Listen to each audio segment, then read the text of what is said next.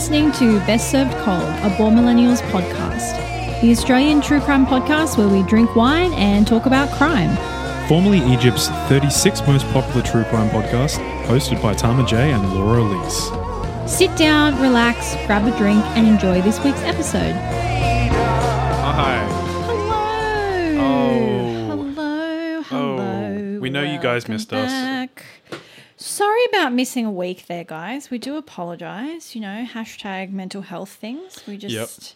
Uh, I decided last week that instead of recording the show, I would have a mental breakdown instead. So Yeah, you know, so when you sign up for this show, you kind of uh, you're subject to various spaces between episodes because we're just freaking the fuck out. Yeah. So anyway, welcome back Welcome to Best back. Cold, the true crime podcast where we drink wine and talk about crime. I'm one of your amazing co-hosts, Laura Elise Bray, and I put the Bray in Nacho Libre. Very nice. And I am Tama Tor. These cases that we are talking about tend to put a damper on the term Bones Days. There you go. So Nice little TikTok reference for those who don't know.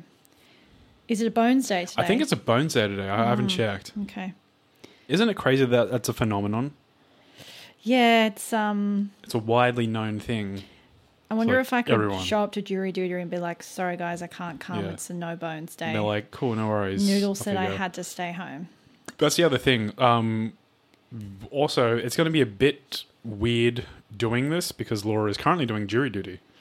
Which I'm not supposed to tell anyone, but you know, Yeah. I was told that I was allowed to in- uh, tell my employee, and I kind of think of you guys as Yeah, you know. guys are all individually our bosses. Yeah, so- exactly. So I'm just telling my boss. I'm not Yeah. going to give you any information about what it is, no, but I'm on jury duty for a couple of days, um, which is going to throw my schedule out a little wee bit, which is Mm-hmm. also why the episode this week is also late. So yeah, just bear with us. We're We'll make it work. sailing through some choppy waters at Yeah. the moment. It's a bit tricky, but we'll make it work. But welcome to the show. For those who are new around here, we do a little disclaimer at the start of the show where we let you know that we do tend to swear a fair amount. So if you are someone who is not a fan of the F's or the S's, we don't say the C word, Mm-hmm. but everything else under the sun, um, then we would kindly ask that you fuck off because you're not gonna probably like what we do. No, and we would no. kindly request that you don't leave us a one star review about our swear words Absolutely not. If Maybe you do like the show, we would love it if you Yeah. left us a nice review. Um, it genuinely helps the show out. Uh, we love seeing you guys share the episode. We love it when you say like you introduced it to your friend. It really helps the show grow because there's not really any other way to market uh, podcasts aside from social media and word of mouth. So Mm-hmm. every little bit helps, and we love all of our wonderful um, listeners who check in with us every week. Yeah, Sorry, that's Toffee, Toffee, meowing yeah. in the background. She's being very sooky this afternoon. yeah. Um, but if you do want to follow us on social media, you can check us out at the BSC Podcast. We are on Facebook, Instagram, TikTok, and Twitter. And yeah, That's it. That's and YouTube. Also, I've been meaning to tell everyone that listens to this show for ages. We moved to a new distributor, and it now makes putting the show on YouTube incredibly easy. Much So we are now also all our episodes every week, including the bonus episodes, go up on YouTube. So I will add that to our link tree. Uh, so if you are someone who prefers to listen to the shows on YouTube, you can now do that. So there you go. Don't say we never do anything. For you. Exactly. there you go. There you go. Do you have any other housekeeping bits and bobs No, not really. you no. would like to talk about? Not nothing at all. Just you covered it all. Just check out our socials. I'm just that good. Yeah, I mean, we would love to do like a thing where we could do like snippets for like TikTok or social media, but it's hard to do when you're not like filming the show. Yeah. And it's kind of a hard show to film because it's like it's just us reading our notes. yeah, it's Yeah. not um it's not the most exciting kind of Yeah, thing. content to watch. Yeah. Yeah. Although maybe some people might like that, you never know. Yeah, maybe. Yeah. We Who knows? don't- We might we might do like a live s- set sometime or something like that. Yeah, we don't kink shame. Yeah. Exactly. We don't we're not about that. Whatever we're not floats about your that at boat. all. Whatever gets your rocks off. So this week Yes. is my week To to go first. My week to shine. My week to go first. Uh, we love to see it. So I'm going to be talking about uh, kind of a spooky, unsolved mystery. So I want to paint a little picture for you. So the year is 1860. So in the shipyards of lovely Nova Scotia, a beautiful cargo ship called the Amazon is being built. It's 99 feet long and about 25 feet wide. So like not the Titanic, but it's it's a pretty big ship. Yeah. So it's meant as a merchant ship, and her maiden voyage is in 1861 in June. And while initially her first journey seems to be going totally fine, uh, on the way, the captain, Robert McKellen, becomes deathly ill. Now, initially, the crew kind of forge on, but eventually, the captain becomes so ill that they realize they have to, you know, turn around and go back to land. However, by the time they actually get back to their port that they left, um, the captain has died in his sleep. So, by the time they left and returned on June 19th, the captain has died. Right. So shortly after the voyage resumes with a new captain at the helm called John Park. However, the boat again runs into trouble when it collides with another merchant vessel, and stories be- soon begin to circulate that this boat is cursed. Finally, in 1867, just five years after her first maiden voyage, the Amazon is shipwrecked by a storm on the shores of Cape Breton, and the ship is so badly damaged that it's simply left and abandoned. Now, under maritime law, I learnt so many things about maritime law. Fantastic. Uh, when a ship is abandoned, it is legally up for grabs under the eye of the law, so you can take it. So a man called Alexander McBean takes the wrecked ship, eventually selling it to a New York mariner named William Haynes. The ship is restored to its former glory and renamed under the name the Mary Celeste, and it sets sail again under a new captain, Benjamin Briggs. So after extensive work, the ship is again deemed seaworthy in 1972, sorry, 1872, and it takes to the seas carrying a large shipment of denatured alcohol, which is essentially alcohol that's used for like medicines and mm-hmm. cleaners. It's not meant for drinking. So it's essentially pure Alcohol. ethanol, yeah. basically. Gotcha. So the captain is incredibly experienced, as is his crew that he meticulously hand selects. The journey was from New York Harbour over to Italy, and on November 7th, 1872, they set sail. Around the same time, another Canadian boat is also due to set sail on the same route um, about eight days. It leaves port in New York about eight days after the Mary Celeste. And this is Captain David Morehouse, and he set sail on the Dei Gratia. So on December 4th, the Dei Gratia is roughly halfway through its journey when the crew spot um, in the very, very distance another ship sort of sailing slowly and erratically towards them. They attempt to signal the approaching boat and receive nothing in return. And as the ship draws closer, they can see the deck is completely devoid of anyone. The ship finally draws close enough for the crew to make out the name on the side of the hull, the Mary Celeste. Quickly, a boarding party is arranged and they climb aboard to find the sails partially uh, pulled up, while some are damaged or just completely missing, with some of the other rigging equipment also damaged or missing. The Mary Celeste, as was seemed to be quite popular on that time, only had one lifeboat, which was not enough to carry all of the people on board. Absolutely not. So the lifeboat is missing as well as the ship's main compass. Um, so I didn't know that ships kind of have them like sewn into part of the sail, so it's been ripped out. Gotcha. And aside from this and its cargo, the boat is completely empty. Occupants of the Dei Gratia note that there is no way that the single lifeboat was large enough to hold the entire crew and realize a call must have been given to abandon ship, which is a very serious thing in 1872 considering they really had no way to signal someone that they were in distress. Like Yeah. abandoning ship was very much a last Be all end all. be all end all, Yeah. absolutely not to be called unless it's completely desperate. However, the ship wasn't sinking. There was a small amount of water on board, but small enough that an experienced crew like the one that was sailing the Mary Celeste could have easily bailed it out in a short amount of time.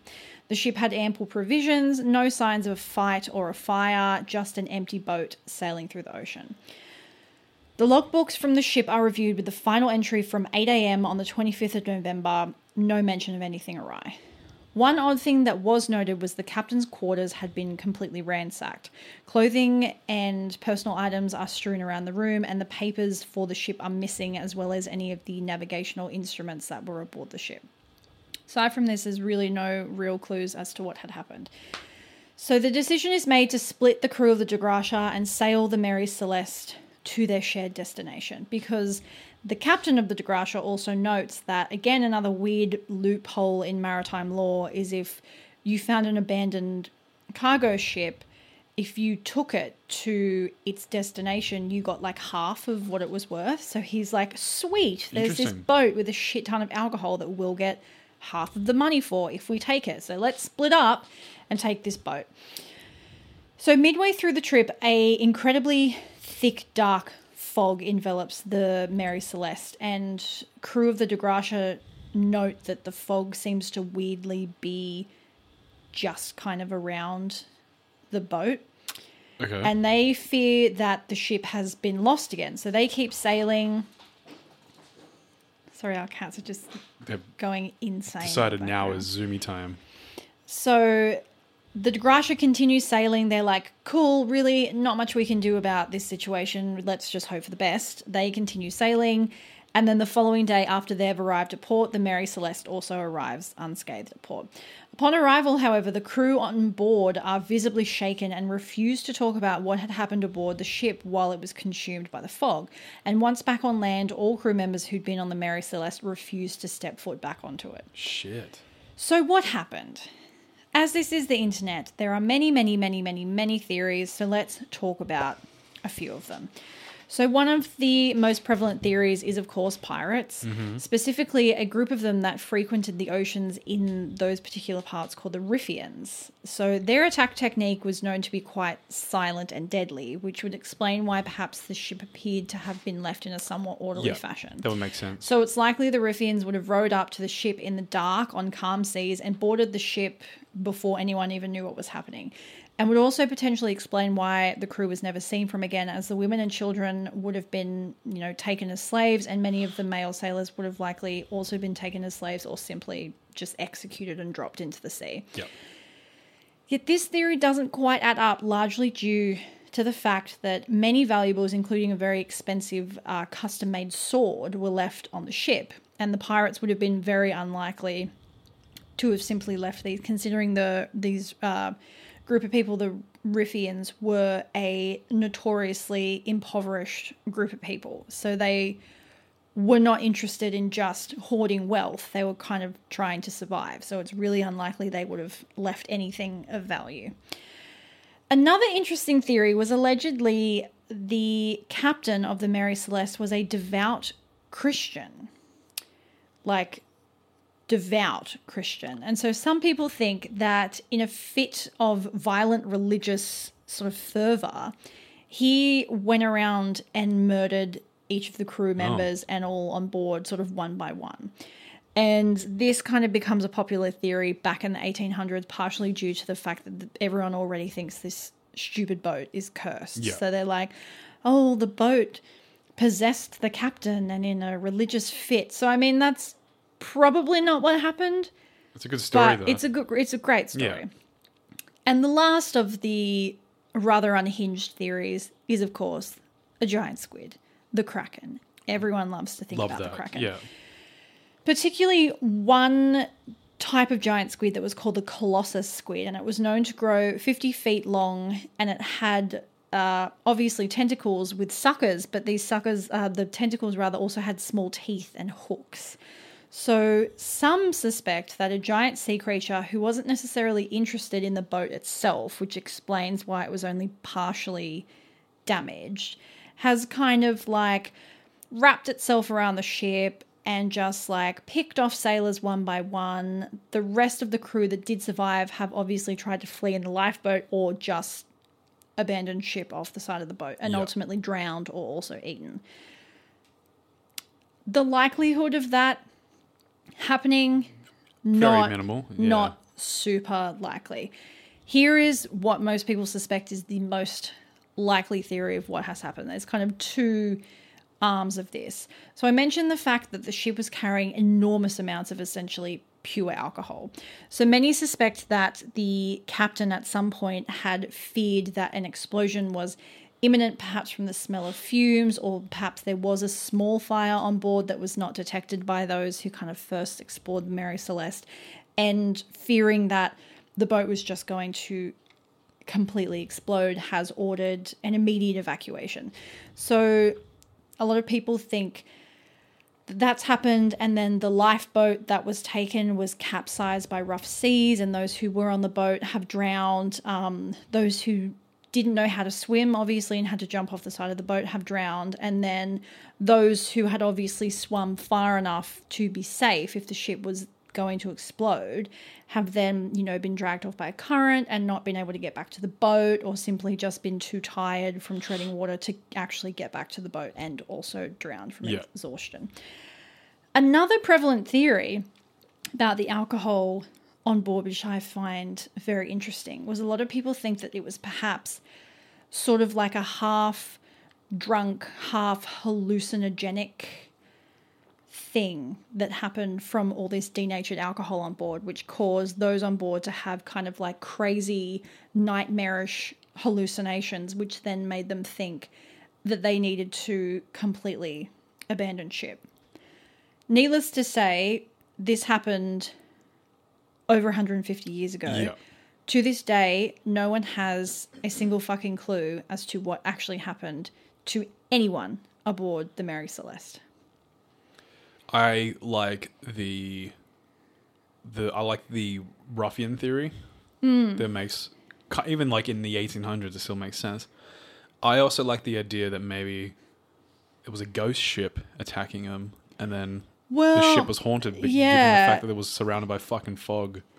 There was also another um, very, very super specific theory that talked about that um, because the ship had been recently sort of redone, uh, that the coal and like dust debris from remaking the ship had clogged the pumps that they used to bail out the ship if it took on water. Right. So with the pumps not working, there would have been no way for the captain to actually know how much water the ship was taking on. in, yeah. So he may have kind of feared the worst and just thought, let's cut our losses and everyone abandon ship. Um, but that's kind of a theory again that doesn't really add up. Yeah. Um, so they did find a partially disassembled pump on the boat, um, which kind of adds up to that theory. But yeah, most people just kind of think it was a creepy a ghost ship. Which I kind of I, I dig that. I like that story. Yeah, well, the fact that um, it had already had such a kind of Weird history weird to it. history. yeah.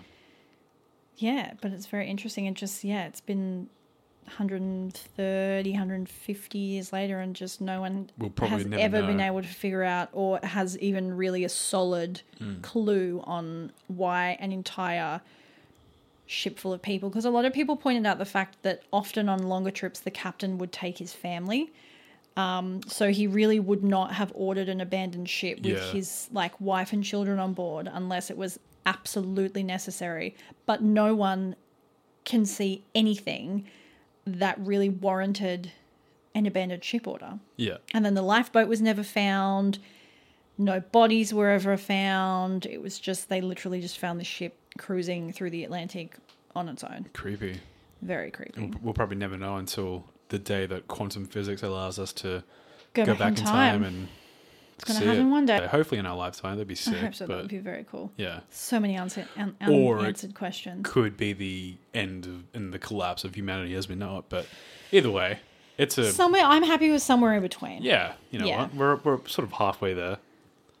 Yeah, Anyway. but that is the story, the unsolved spooky mystery of the Mary Celeste. Great. All right. Well, we're going to take a little break, do our little poo poos and pee pees, and we'll come right on back.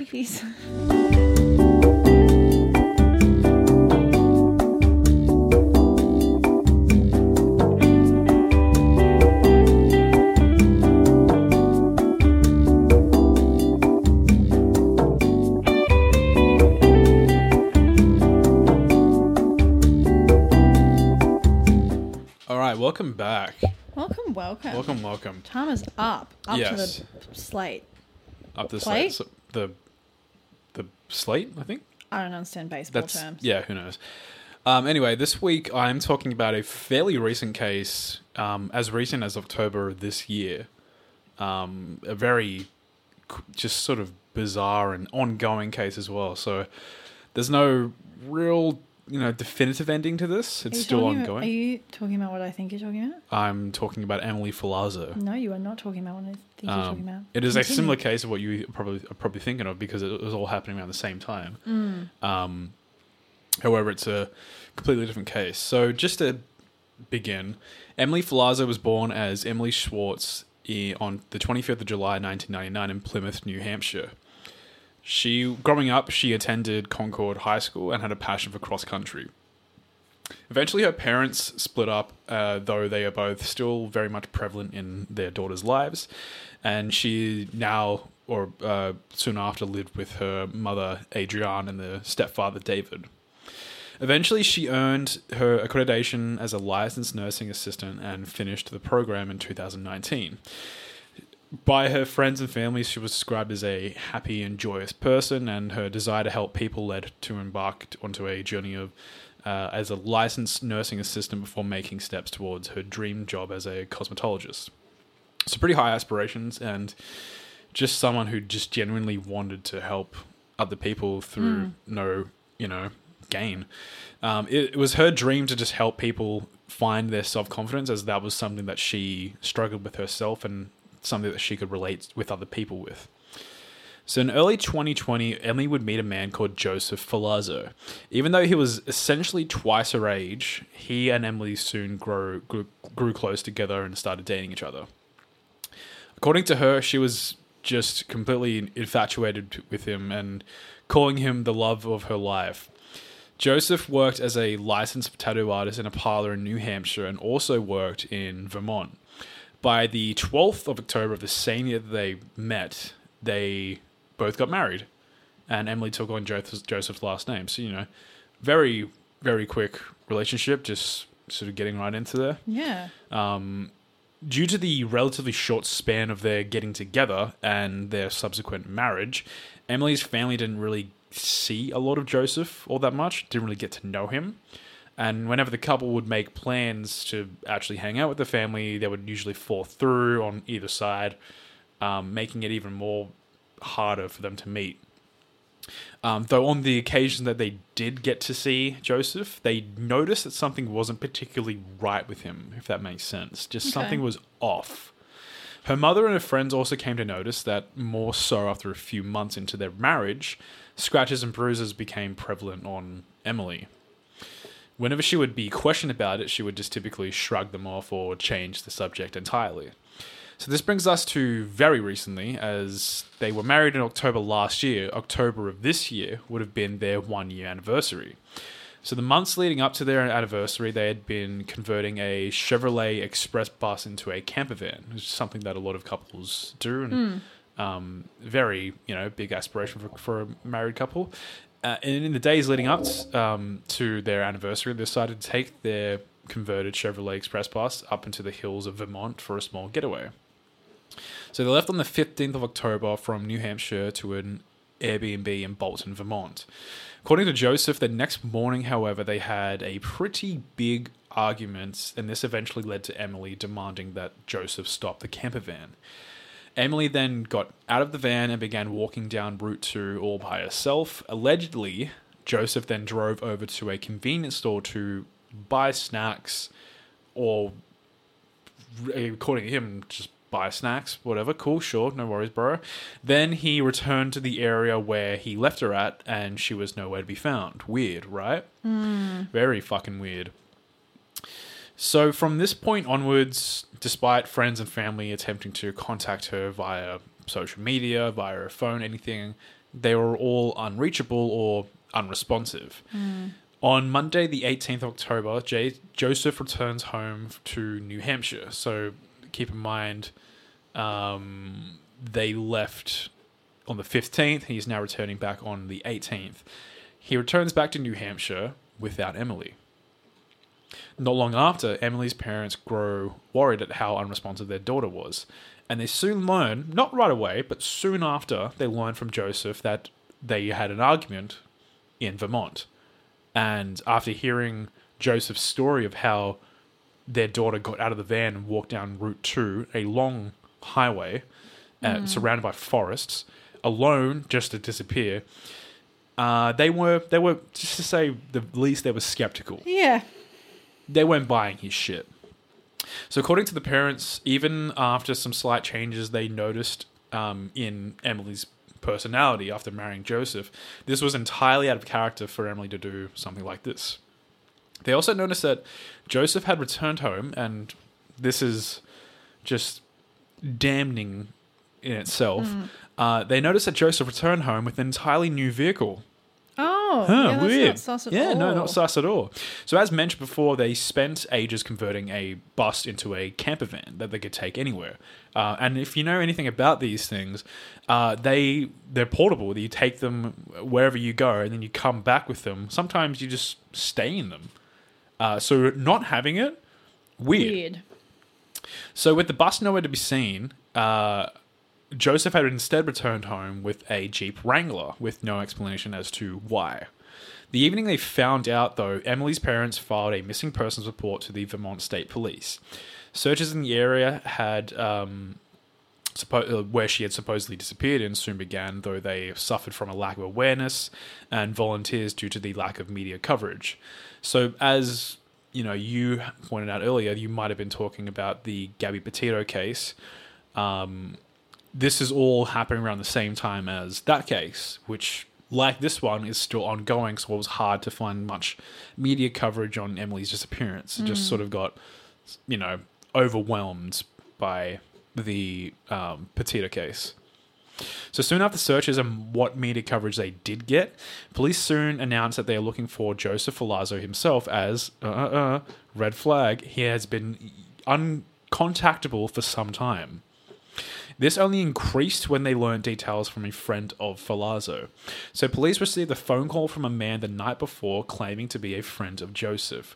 This came straight after the friend had heard the harrowing confession and details of Emily uh, of Emily's disappearance by Joseph himself. Joseph had told him that he had killed Emily and left her body in the camper van along with the details of where the van was. Now, all credit to this person. Upon hearing this, immediately kicks Joseph out of the car and contacts police right away. Fucking brilliant. Mm-hmm. Exactly what you should do. With these details, police soon found the van on Motorbrook Lane in St. Albans town, and during this time, a police officer recognizes Joseph at a nearby convenience store, the same afternoon that they actually found the van. So the police have no grounds to search the van or really arrest Joseph, though they're to their benefit when they actually just asked him if he would voluntarily come back with them to the local barracks, he agrees. Uh, this could not have worked out better for them because they literally had no way to bring him in otherwise, and they need a warrant to search the van. So once he's there, though, he completely confesses to m- murdering Emily and revealing that she was indeed not missing at all. Joseph had killed her early on Saturday, the 16th of October. After this confession, police were given a warrant to search the camper van, and inside the bathroom of the camper van, they found eight garbage bags, one of which was opened, revealing a human leg with a severed foot. Jesus. This, uh, the other seven bags were not opened, and upon further investigation, they found other human body parts, all belonging to Emily. According to Joseph, he and Emily had argued early that Saturday morning. Emily lied down on the bed in an attempt to cool off. Afterwards, Joseph grabbed his Glock handgun he had hidden in the vehicle and jumped on top of her, fired twice point blank at her head. Now, just a side note anyone that tells me um, guns are necessary, uh, that's all the evi- evidence I need to know that guns are never Yeah. fucking necessary. After this, he experienced a panic attack, and in an, an attempted attempt to hide what he had done, he wraps a bag around her head before moving her body to the bathroom. Now, here's the here's here's the inevitable fucked up bit. Okay, Joseph drives eight miles to Waterbury in Vermont, so the same morning that he killed his his wife, drives eight months eight miles to Waterbury from in Vermont to have breakfast with his sister and her boyfriend, while Emily's body is still in the fucking van. Jesus. Yeah, that's some Edmund Kemper shit. Mm-hmm. He then drove the van to the plot of land where it was eventually found by police, and it was here 15 min- hours later where he dismembered Emily's body using a handsaw, separating her feet, legs, arms, and head from her torso. Fuck. He placed all the remains inside garbage bags and left them in the bathroom, and this is where afterwards Joseph would return home along with his new vehicle.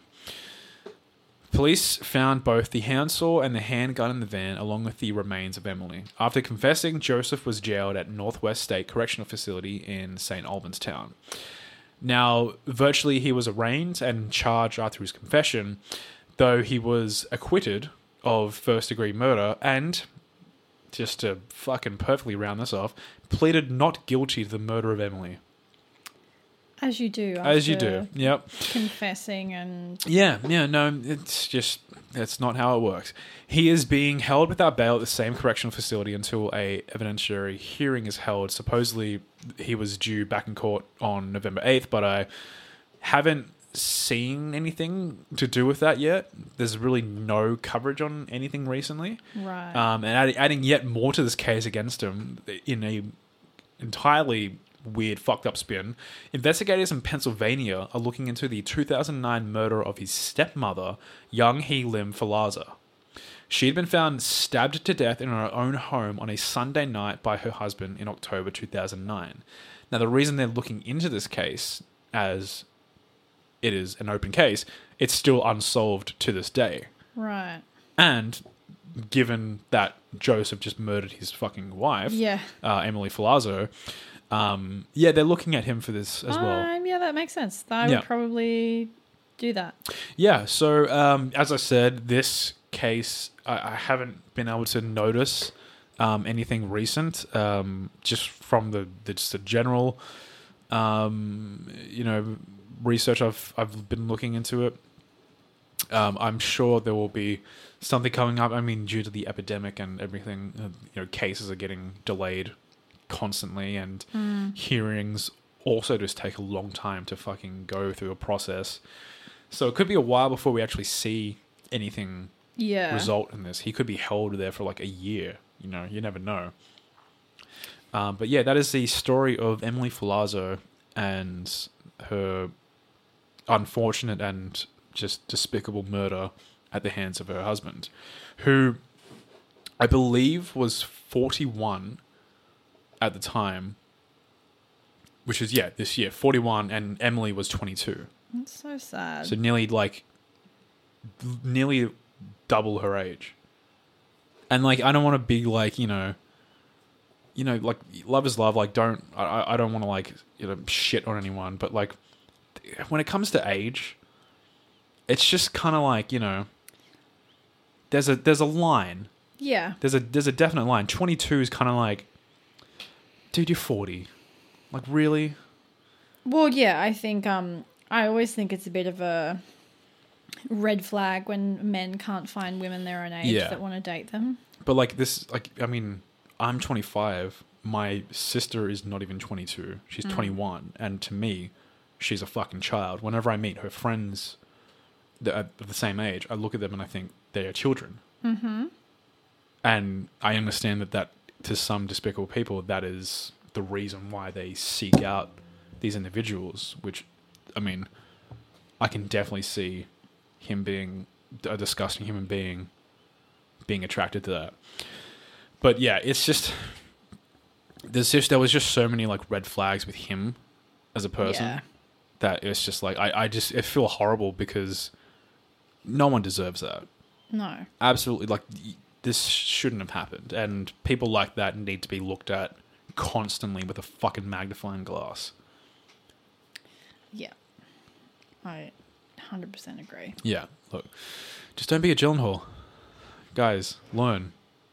Learn from Taylor Swift. Hmm. Don't date people that are. Fuck you, Jake fucking Gyllenhaal. way younger than you. Yeah. It's well, I cool. think um does that about wrap it up for the that does, yeah. show that, sh- that wraps up the show porch por- portion. good English? Thank you. Um, yeah, so if you're just here for the cases, then Thank you very will- much for listening. We'll see you on Friday for Make our. sure, yeah, you check us out on social media, and we would love it if you would share the episode. Uh, leave us a review. Tama's opening his soda water at great times when I'm trying to speak. You're welcome. Uh, at least you know we don't heavily edit this show. This is as raw as it gets. yeah. Uh, but yeah, thank you for joining us, and we'll catch you on Friday for our bonus episode. And we promise that things will be back to normal from next week. Yeah. Yeah. It'll be a bit weird just leading up to it, but um, yeah, it's just, it's just a weird weird time. Um, we're still sort of getting into a routine coming out of lockdown, um, and obviously with jury duty, it's kind of like well, that kind of puts a bit of a spanner in the works for Yeah. some things. But Can I just qu- quickly? I think Twitter has realized what's happened and they've fixed it. But because I don't know why it's done this. So I was just looking at our Twitter account and all of the on Twitter, all of like the some of the trending topics will show up on a bar on the side. Obviously, the new Spider-Man No Way Home trailer has come out Yep. with Doc Ock, but for some reason, people have been talking so much about Doc Ock, but the way Twitter has abbreviated it. So people are going capital D O C, capital O C K. yeah, For some reason, the trending thing on Twitter has got it spelled not capital D O and then in capitals C O C K. So it just looks like it says do cock. wow, Don't know why. I'm going to take a picture of that so it never goes away. But Yeah. I just clicked on the hashtag and it says there are currently no tweets available for hashtag do cock. yeah. So Twitter's like, wow, we um we, We- fucked up we there. fucked up. We don't really know what uh, happened there, guys. Yeah, what's going on there? Uh, yes, but uh, that gave me a little giggle. I love when that happens to just large social media platforms. You're like, oh, you fucked up. Yeah, Really badly. What's happening there? Um, We didn't mean to tell you to do cock. Yeah. Uh, we were talking about Doc Ock, the classic Spider-Man villain. Yeah. There was um I can't remember what it was. This sort of related to Twitter but not really.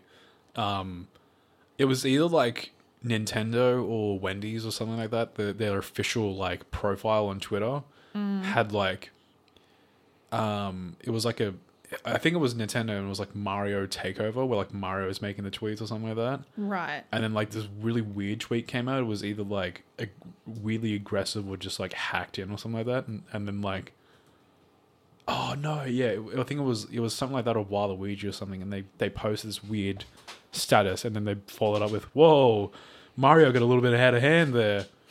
Well, do It's you, like, whoa, Jesus Christ! do you remember when Susan Boyle's album first came out? So you know that she was the older woman I know who who went on is. like yeah, yeah. yeah. So when she had her first album out, they tried to get the hashtag Susan album party trending. Oh, But when you put that all together, it just looks like it says sus anal bum party. yeah, I do remember that. And it was like, did no one did no one like cast a second eye over that and be like maybe the message we want to be putting Hey, forward is not yeah, sus anal bum Sure, party. but I mean, maybe that is the message you're trying to. I maybe don't it was kink trending. shame. Maybe it was trending I for do a not different kink reason. shame. If you want to have a sus anal bum, Bum party? party, Sounds that fun. is your prerogative. Yeah, maybe the next birthday I'll have. I one of don't want to see it trending on Twitter though. Okay, that's fine. It's That's each their fine. own. I don't. I don't mind it. I don't shame Twitter for putting that out there. sus anal bum Yeah. party. There's um. There's a there's a Twitter handle that's Wendy's, but it's like they mix their like regular tweets with like nihilistic things. So it'd be Mm. like, um. Plastic will consume the world by 2050. We'll have no fish left in the sea. Try out Wendy's new Wicked Wings. Like, Whoa. it's really good. I My love it. new favorite thing is Duolingo on TikTok. Their Oh, TikTok dude, is yeah. amazing. Insane. Whoever is running the Duolingo TikTok deserves Yeah. a raise. They're um, it's phenomenal. they're they're they're doing it right. They they're doing social marketing perfectly. so right. Yeah. So right. And it's so funny because now all of the other brands are trying to kind of like Yeah. copy them. It's Yeah. very interesting. I've seen a lot of like you know like there's like that guy who does the paper cutout and he does like the um it's like a latte and he's pouring the coffee Oh, yeah. the chocolate onto the thing and, he, and he's doing it for all the different companies logos yeah. and like I think I can't I think it might have been like Duolingo or something like that who was like the first to request it and then all the companies like, "Can you do ours next? Can you do ours next?" Like, dude, you're slow to the game. Come on, keep up. I was actually listening to a podcast episode this morning from one of my favorite shows, which is uh, You're Wrong About.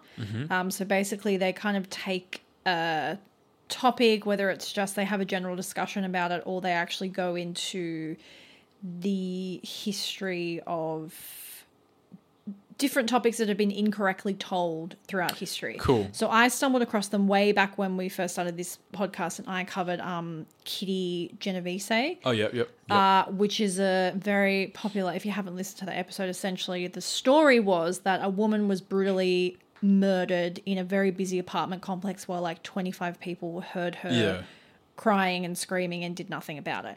It was a case from like the 1800s or the early 1900s from New York that was taught in psychology classes as basically like the bystander effect that it's very easy for us to compartmentalize and cast stuff aside and then it was like 50 years later it was like well actually that's not what happened at all and all of these books have been teaching it wrong and that's actually not what happened oh, really? yeah, essentially. Um, so I, that's how I first stumbled across them. But I was listening to a really interesting.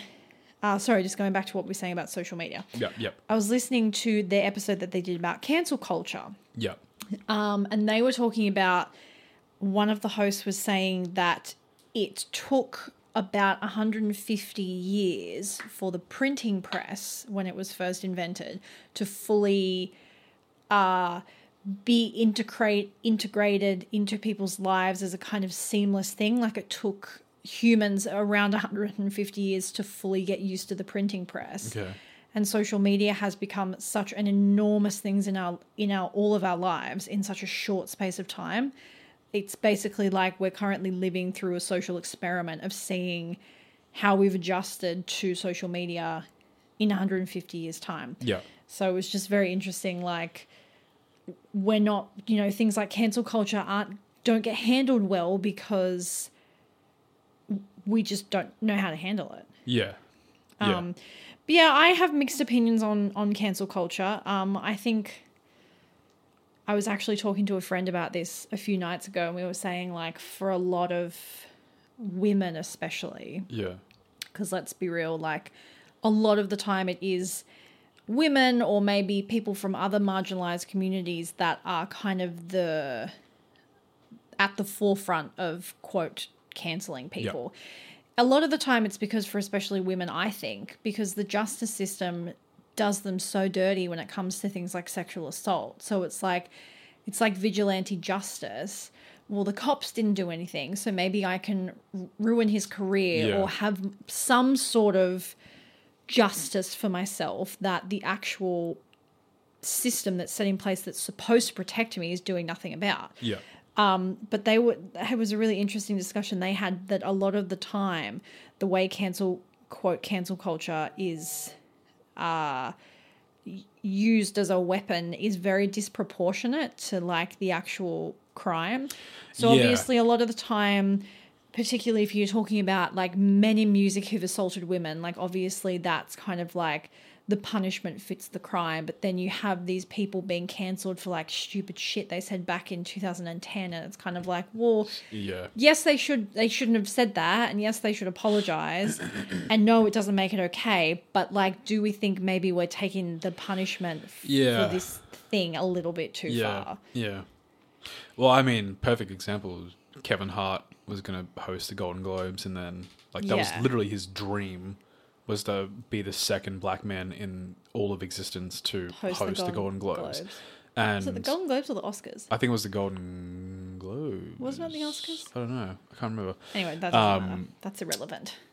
uh, and you know it was taken away from him because he had some jokes that he made in like twenty fucking twelve and Hmm. some tweets, and it was sort of like I don't know, like for like for the for the first like point, like he's a comedian, like that's Yeah. whatever he says, take it with a grain of salt because it's a fucking thing that is used. Well, it's said get- within the framework of a joke. Exactly, And whether well, or not you find that joke funny, whether or not you agree with it, you also have to take into account that it's it's within the framework. Yeah, but what I mean is like it's this is coming from a comedian. Like he's hmm. I don't know, like when when Jim Jeffries comes on stage and says like something about women, I don't think he's like anti women or like Yeah. hates women. I think he's just trying to get a rise out of like people that are there watching the show and like that's literally the point Mm. of like comedy or comedians like it's just and like when you have this different era of like where the world was at don't forget this is also a man who is a minority in early 2012 whatever saying Kevin Hart, not Jim Jeffries. not Jim yeah. Jeffries, Kevin Hart. Sorry, um, saying these things, and then people find that and they go back and they go, "Fuck you for saying that." Mm. And do you ever notice how it's like specifically targeted at like men of color rather than it would be of someone like Jim Jeffries or Joe Rogan or anyone else Yeah, of that it stature? does feel like some Think double about standards. most recently Dave Chappelle yeah, and and all this crazy like cancel their career fuck them seems to directly be and most predominantly in men of color i Yeah. never see campaigns against fucking joe rogan for anything that he says or really just any white comedian yeah. it's always the Kevin Hart's, the Dave Chappelle's. When like um everything was happening with um uh Bill Cosby, um there was a story that came out afterwards because a, a reporter misinterpreted what Morgan Freeman was saying and took it as like a sexually suggestive thing even though it was like when you watch the video you're like he's not talking Yeah. about that at all. There were like articles and just people bombing Morgan Freeman for like Who just seems like the sweetest man on earth. yeah, and like you know, How it- dare you? How can you not look at that and go, that's racially motivated? Yeah. Or even just take RuPaul's Drag Race with Jeffrey Bowyer Chapman, and like his experience. that He's most recently come out with talking about his experience and just Yeah. being like, where are the black people or the people of color Yeah. in this production run by a black drag queen? Yeah, and again, it's disproportionate. The the the punishment Yeah. is so disproportionate to the. I'm using air quotes, which you can't see because this is an audio, but it's disproportionate to the crime. Obviously, if you're talking about a Harvey Weinstein, a Bill Cosby, that's not what what we're talking about. Yeah, and that's not yeah. what the hosts of the show were talking about. By the way, uh, you're wrong about is the show name and the episode title was cancel culture. It's it was a really good episode. I'm about three quarters of the way through it, um, and they talked about this woman. One of the examples they used about you know the punishment being disproportionate to the crime was one of the very first examples of a non-public figure, so just an every a- average everyday Joe Blow, who said a dumb thing online and lost her job over it, got Yeah. doxxed in the media, was getting death threats. Um, I think her name was uh, Jacqueline Stucco or Jackie Stucco, and she was an American citizen flying to South Africa. And she, like I said, average person, was not famous, not a public figure. She just Yeah. had a Twitter account and posted this um, stupid tweet saying, like, I'm flying to South Africa, wish me luck, like, hope I don't get AIDS, joke, I'm white. Yeah, yeah. And then right. she switched her phone off, got on a 12 hour flight to South Africa, and by the time she got off the flight and turned her phone back on, she had received like hundreds and thousands and had been cancelled. And she ended up getting fired from her job. She ended up, someone figured out what flight she was on and made sure they were at the airport to film the exact moment that she opened her turned her phone back on and realized what had happened like and again it's like obviously that's not a good thing to say Yeah. but it's also obviously said within the framework of something that's so ridiculous it's obviously a joke is it offensive is it not a smart thing to say? Is it something that you should have kept to yourself? A hundred percent. Is it something that your life deserves to be destroyed by? Yeah. Well, I, I personally like live off the idea that like you know that happens. Um, they realize like, oh fuck, that was a terrible thing to do, and then they know for like the rest of their lives what And you how- grow from it. But they learn like, okay, that was insensitive of me to do. I should not do that from ever again. Yeah. And then guess what? That person then goes throughout their lives going, you know what? That was fucked up of me doing. Yeah. I'm going to better educate myself and educate people around me Mm. in doing so. But like this idea that like you will never grow out of it when it's something like as minuscule as that, whereas fucking uh, Bill Cosby is out of prison doing fucking shows. And like. Wait, what? yeah, he, he's like planning on doing shows. Are you serious? Yeah, legit. He did. He did a. Uh, he did. A, I believe he did a show in a park. What the fuck? Um, and it's just like everyone's just forgotten. Like it's just like you realize this person fucking raped people, like multiple people. multiple people, and you've just sort of forgotten about it. But oh, this one person can never turn back their lives because they said one insensitive thing on Twitter. thing, Yeah. Like it's so it, it's, it's exactly it's a disproportionate thing. Like I can't tell you how many um, times there's been like minuscule things that have come up where people have tried to like cancel Jim Jeffries or whatever. Yeah. And I see t- like TikToks or whatever where people are like Jim Jeffries is a right wing anarchist and like hates this and like he has a, a whole fucking joke or a whole thing about like being anti-guns. Yeah. He's not right wing. He's not right wing. But, like, or because- not in all not the staunch No, way anyway. not really in any way of the. Yeah. the- Well, I mean, we don't know him personally, so like he could. Well, he has an entire show where he basically belittles people that are Yeah, extremely right wing. So I, d- I doubt he's right wing. But anyway, like the the point is like, th- whenever something comes up, him, Dave Chappelle, whatever, it's always like, "Fuck you! You did this thing back then. You're a terrible piece of shit." Harvey Weinstein, Bill Cosby, have what happens to them, and then people just forget. Yeah. There was another in this same. Sorry, I keep hopping back to this episode, but it was just that good. Um, they had a quote from a woman that I think they'd previously interviewed on the show, and now I can't remember her name. But she'd been someone who had been raped previously and then also had said something stupid and got quote cancelled for it. And she Right.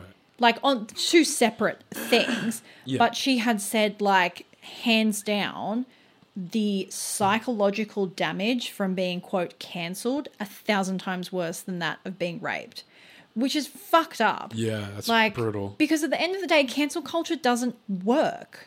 Like you said, No. Bill Cosby is working again. Chris Brown is receiving uh, public support from Yeah. enormous artists like Lizzo.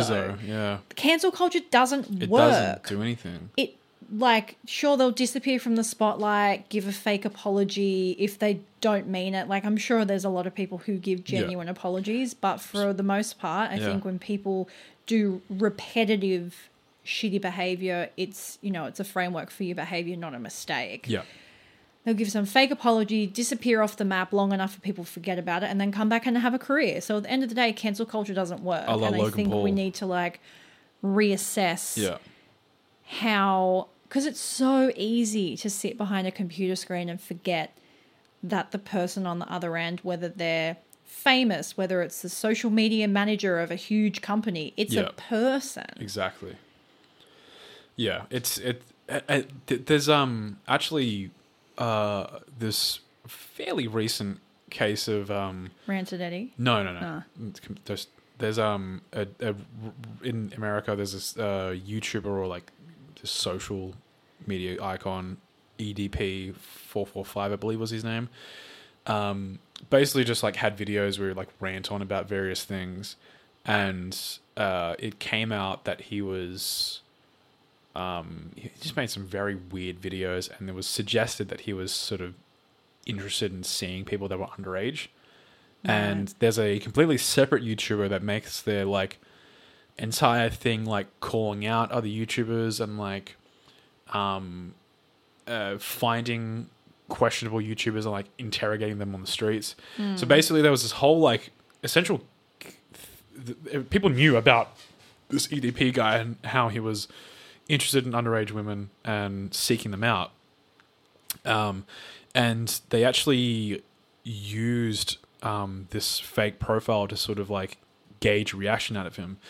Uh, it was like of a 15 year old girl or something like that. And like EDP had, had, had like been messaging and saying like, I want to do these sexual things to you, et cetera, et cetera, et cetera.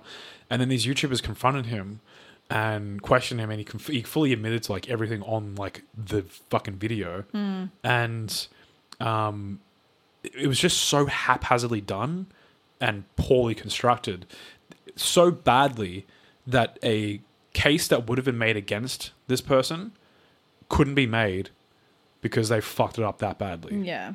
So like it's better left you finding this out. Even like I mean, I I would advise not doing it, but like from the get go, just tell the police. But doing like the fake profile thing of the fifteen year old, and like him actually saying sexually suggestive things, take that to the police. Don't hmm. confront him because you think it's going to get you fucking views. Yeah. You just completely fucked up an entire case against this person who potentially now who is free and doing their own thing, doing videos again, hmm. could go out there and and in a sense sexually assault a minor. Yeah. You've just completely fucked that up for the police. And Yeah. we're going to have to wait until it actually happens for anything to come of it now.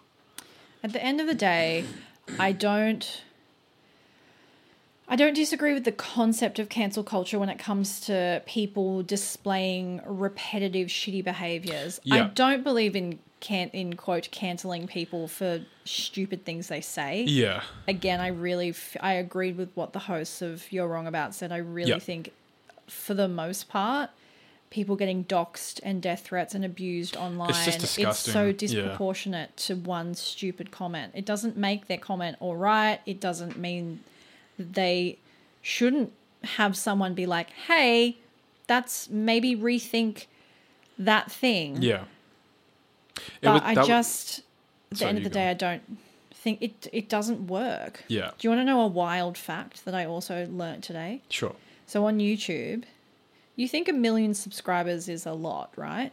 Mm-hmm. There are over 22,000 YouTube creators with over a million subscribers.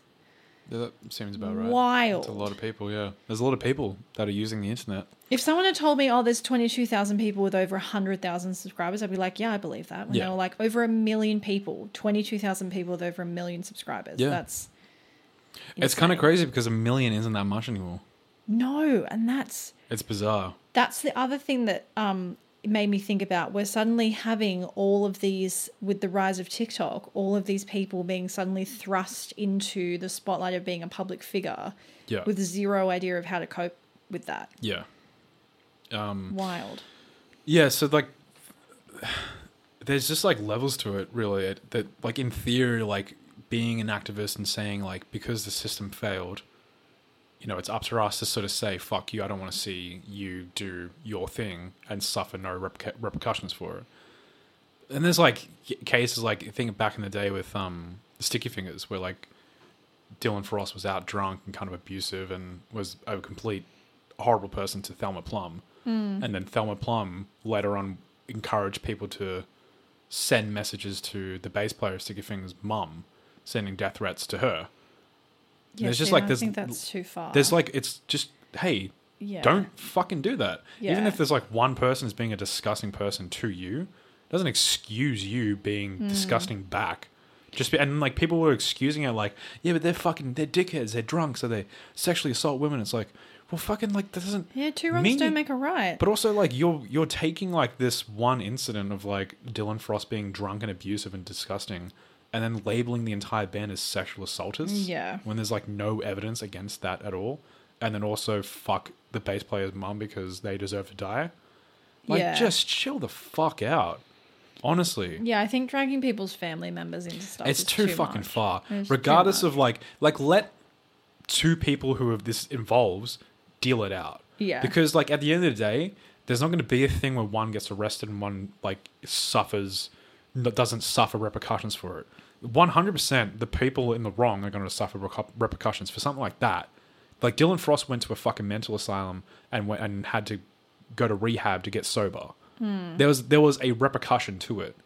It happened and like now like we, we are here. Yeah. Like he, there's the whole idea of like cancel culture or just canceling someone when it's like Harvey Weinstein and if like nothing ever happened to Harvey Weinstein if like imagine all this stuff comes out and he's still just like doing his thing hmm. 'Cause nothing the- changes But also, at the end of the day, what happened with Harvey Weinstein and the Me Too movement wasn't what we now know as cancel culture. Like that was a movement of many, many women coming forward and being like, here's my story, let's do something Yeah. serious about it. It wasn't like they were just sitting behind their keyboards and tweeting at him. That's not what I mean. I mean, what would happen if like nothing happened from that Me Too movement, yeah. and then people online were like, "Well, fuck you. I don't want to see you work anymore because you've done this disgusting thing. It's come out, and people still want to work with you." Mm. So, like, if you as a individual who doesn't hold much power, who isn't part of the law, band up with other individuals and say, "Fuck you. You shouldn't work in Hollywood with other people," or these people that are letting you work around them shouldn't let that happen. Mm. That makes sense. One hundred percent, that makes sense. Yeah. But like when it comes to an individual who like has done something not along along the lines of like Harvey Weinstein doing something, Mm. and they do suffer repercussions for it, like just let that let it do its thing. Then. Yeah. Let that happen. But yeah, it will be interesting to see. You know, going back to my printing press comment, it will be very interesting to see where we are at as human beings with the internet and social media in another hundred years. Yeah. It's wild. Because I mean, what? It's been really social media now feels like an enormous part of our lives, but it's been not even ten years of being really at the forefront of everything we yeah. do. I mean, like, it, even just think about when we were using it when we were like 16 and how different it was back then. Like, back then it was literally a way to connect with people that you know in real life or, like, make a pen pal. You know, mm. someone that you you just sort of know online. And that'd be like a really rare occurrence. You'd know, like, maybe five people like that. And then you would post a profile picture of you that would just be a, a fucking gross DSLR flash photo that you don't give a shit about. And now it's like social media is literally like the the new like headshot. You know, it's just it's who this is who I am. This is my Instagram profile. Yeah. I am a graphic designer from Sydney, and here's my like professional photography cata- catalog of my headshots and Yeah. my stuff. It's just like it's a completely different ball game now. It's not even like connecting with other people. It's just ways of expressing who you are Mm. or consuming things that other other people make. It's a completely different ball game. Yeah. You know, like YouTube, I think really changed that. YouTube was always a way of people expressing themselves and putting up videos and content, and then it became like consumer secondary, mm. and then like over the years, it became consumer mandatory and primary. People Yeah. having passion and putting something out secondary. It's literally just become like, well, this is this works. Let's let's do this. Yeah. The amount of like binging with Babish copies I see, which I'm not like gonna shit on you, like you do you. That's perfectly fine. Mm. But it's crazy to see like how many people just do the binging with Babish thing. Yeah. You know what I mean? Like the voiceover with the cooking and whatever. But like again, it, it, that's it's not like to shit on you doing that. It's like it's just a weird thing to see that this is the sign of the times. Well, yeah, they're very is- niche trends that kind of stem off. Yeah. Yeah. Well, it's more so just like like what I said, consumer first person Mm. y- you know, doing something secondary. Back in the day, like, you know, YouTubers were doing something completely unique. And that was, again, a sign of the times because there was Yeah. nothing else like that. But it's kind of exciting to think what's the next. Yeah, I mean, TikTok. well, TikTok was like that as well. TikTok, when it first came out, remember, like, there was a handful of creators that were doing weird shit. And, like, yeah, and now we're still kind of in that. Yeah, we're still- we're still finding new very kind of. I don't know. It's kind of exciting to be like, what's the next? What's the next thing? Yeah, there was um, there's a producer in Sydney, I believe their tag is Blessed Tunes, Hmm. and during lockdown they were doing like a lockdown sessions thing, like every single day, posting like videos of like their Yeah. beats they're making, and now they're like verified and That's you know cool. like, like a creator on TikTok, and it's it's cool to see like this is the new sort of YouTube thing. This is like people shooting the shot, trying to make something happen, and it, and as a platform, it's the perfect platform to allow that to happen Yeah. because literally anyone if you dedicate enough time to it and post consistently and just make shit happen you have a real chance of becoming a creator on tiktok. Yeah. that can evolve into other things It's Crazy. a it's a really interesting time to be a creative person. Hmm. I mean, there's a fucking entire profile where a guy picks up his dog and it falls down, and they go, "Well, it's a bones day." It's a no bones day if Or it's a no down. bones day. It's a bones day if he stands up. Stands up. Yeah, exactly. But like, just think about that. There's a there's a there's a that, that that's incredible. the most someone- random yeah, things. But someone yeah. like if that person can make that a thing, you can do yeah. your thing for sure. yeah. Like I, I've never seen a more amalgamation of like random shit as TikTok is. Yeah. It is so despicably random and all over the place. All right, well, shall we wrap it up here because I think so. We just talked a lot and that's fine. yeah. Yeah. No, I'm not saying it's not fine. I'm just saying my brain always gets to the point where it's like Yeah, where it's slowly shut begins down. imploding on itself when I think too much. Yeah. Um, where can the people find us, Laura? the people the people can find us at uh, the I don't know why I said it like that. The fuck was that? The uh, BSC podcast on all things social media. You can also now find us, as I mentioned before, on YouTube. Yes. So if you are wanting to check us out on YouTube, all our videos are now automatically uploaded, so they should be pretty much up at the same time that it's up on all streaming services. And we would love it if you would subscribe, smash that like button. I don't know what all the YouTubers say.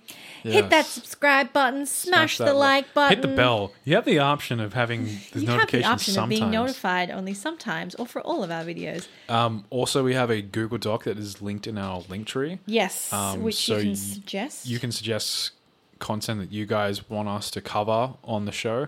Um, big or small, it's fine because we have the smaller episode. We can cover cases that don't have as much of a story to them, or there isn't much details surrounding them. Mm-hmm. Um, so, if there is something that you would like to see us dive into, maybe you want to find more details out about it by listening to the show. Hell yeah, like suggest it, go for it. We love that. we love to see it. we Um, love to see it. You have your own little personal, you know, assistance in the show, and it really helps us out because, as you know, we've mentioned many times, we work full time, and this is like you know our side hustle that we want to try and transform into something a bit more, um, you know, predominant. yeah, we'd love to um, be able to do this full time. Yeah. So, So any little things like this really helps. Um, you know, sharing the show, reviewing for sure. leaving us reviews, Yeah. uh, following us on Spotify, subscribing on Apple, liking us on Facebook, all of that jazz. Hell yeah. It all kind of adds up. tell your mum. Tell your nan. You know, if 50 of you show it to one person each, that's another 50 people. You know, that's math. Yeah. That's how math works. And Yeah. then suddenly there's 100 people. And then it's those 100 people. And then it snowballs. And then the next thing you know, I don't know what happens after that. Yeah. We We're rich can and we- quit our and we- jobs. that would be great. we start. We change as people. Yeah. And then you all stop listening to Yeah, the show because we've changed. Unrelatable. Yeah. We- We've become sellouts. No, we And I can't wait for that day to, to hit where we just get so rich that we're Imagine unrelatable. getting upset that your favorite creator gets successful. I will because sometimes it's just like people Sometimes they do genuinely, genuinely change. change. Yeah. You know what I mean? Yeah, like yeah. But you know, uh, we we'll, we'll try not to. But who knows? Money might change us. Maybe we'll go straight to our heads. yeah, get us rich to see what happens. yeah, let's At the social very least. experiment. Yeah, Social let's see. Yeah, come on. We'll give All right, our guys. PayPal out. You can guys can transfer us your life savings, and we'll see what happens. Yeah, we'll and we'll spend it really well. Yeah. Thanks, guys. Thank you so much for listening, and don't forget to check out On the Rocks on Friday. And aside from that, we will catch you next Wednesday. Bye. Bye.